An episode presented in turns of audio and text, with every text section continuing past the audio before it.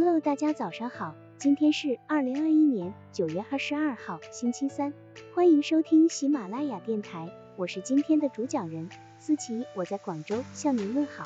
今天我们为大家分享的是大学生通过资源整合年赚七十万。田超是一所重点大学的大三学生，很渴望赚钱，做过很多小项目。这一次，田超看上了学校里的新建的食堂。四楼的一块空旷的大厅，这个大厅旁边是一个隶属于学校的高档餐厅。高档餐厅的生意一直很一般。目前这个大厅闲置着，田超想着通过关系低价把这块场地拿下来，因为学校有几万的学生。虽说在食堂四楼，但如果宣传得当，还是有学生愿意来的。田超在校期间最擅长英语，还是学校英语俱乐部的部长。如果按正常来做自己擅长的英语培训。凭自己的能力与力量搞起英语培训有很大难度，但是通过下面资源整合的方法，年赚近七十万。接下来看他是怎么做的：一，你去跟后勤的主任说，我有办法帮你把学生弄到四楼来吃饭，同时我还要给你带来生意，我保证每个月给你带来两万的营业额。我的条件是免费使用你那闲置的场地。二，这个场地用来干什么呢？我不是用来做任何商业行为。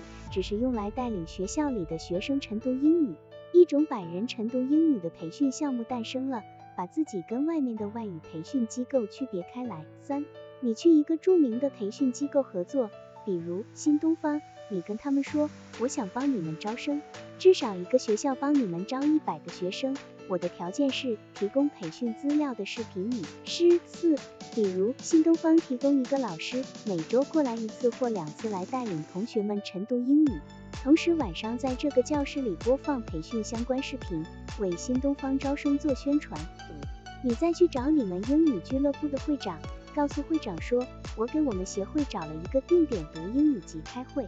做活动的地方，同时给会长您提供一个单独办公室。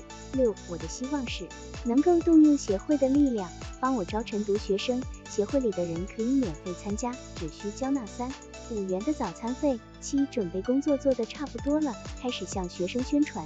新东方老师带领您晨读，带领你走出哑巴英语。于是，一个多方借力。多方获利的经典营销案例产生了。一，田超通过英语俱乐部招到学生四百人左右，定价为每个学生每天早晨六元，含三元营养早餐，按月收取费用，每个学生毛利在于三五元，一个月毛收入为四百。三五三十天等于四万两千元。二，英语俱乐部免费获得了办公室与活动场所，提高协会的形象。三，后勤集团每个月多收入了二。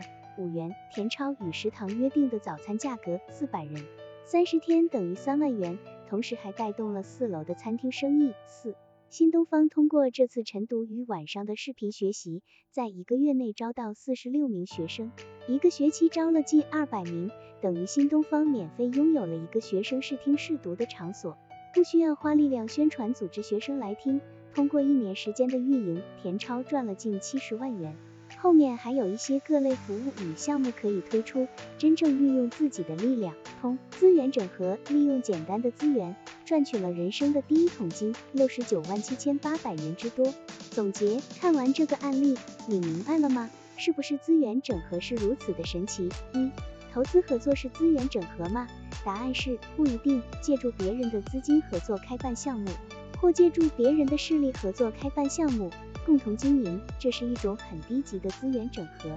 这种借力经常失败，原因在于你要让别人出很大的力气。二，田超案例成功之处在哪里？答案是，这个案例的成功之处在于，不仅仅只思考了借力于别人，还帮助别人省力。这种资源整合将会是最好的成功模式。三，资源整合指向一个人或一个单位借力吗？答案是不一定。田超的案例就说明了。资源整合不仅仅指向一方借力。假如你只有一份能量，这份能量通过二在、三在、四就能够等于十了。你不仅仅自己圆满的达成了目标，也帮助那些两份能量、三份能量、四份能量的人一起达到十的目标。这里不管是田超、后勤处、英语俱乐部，还是新东方，他们都得到了十全十美的结果。尽管他们有比田超更多的能量。但他们也期待着这个一份能量的出现。来达到共同的完美结果。好了，以上知识就是我们今天所分享的内容。如果你也觉得文章对你有所帮助，那么请订阅本专辑，让我们偷偷的学习，一起进步吧。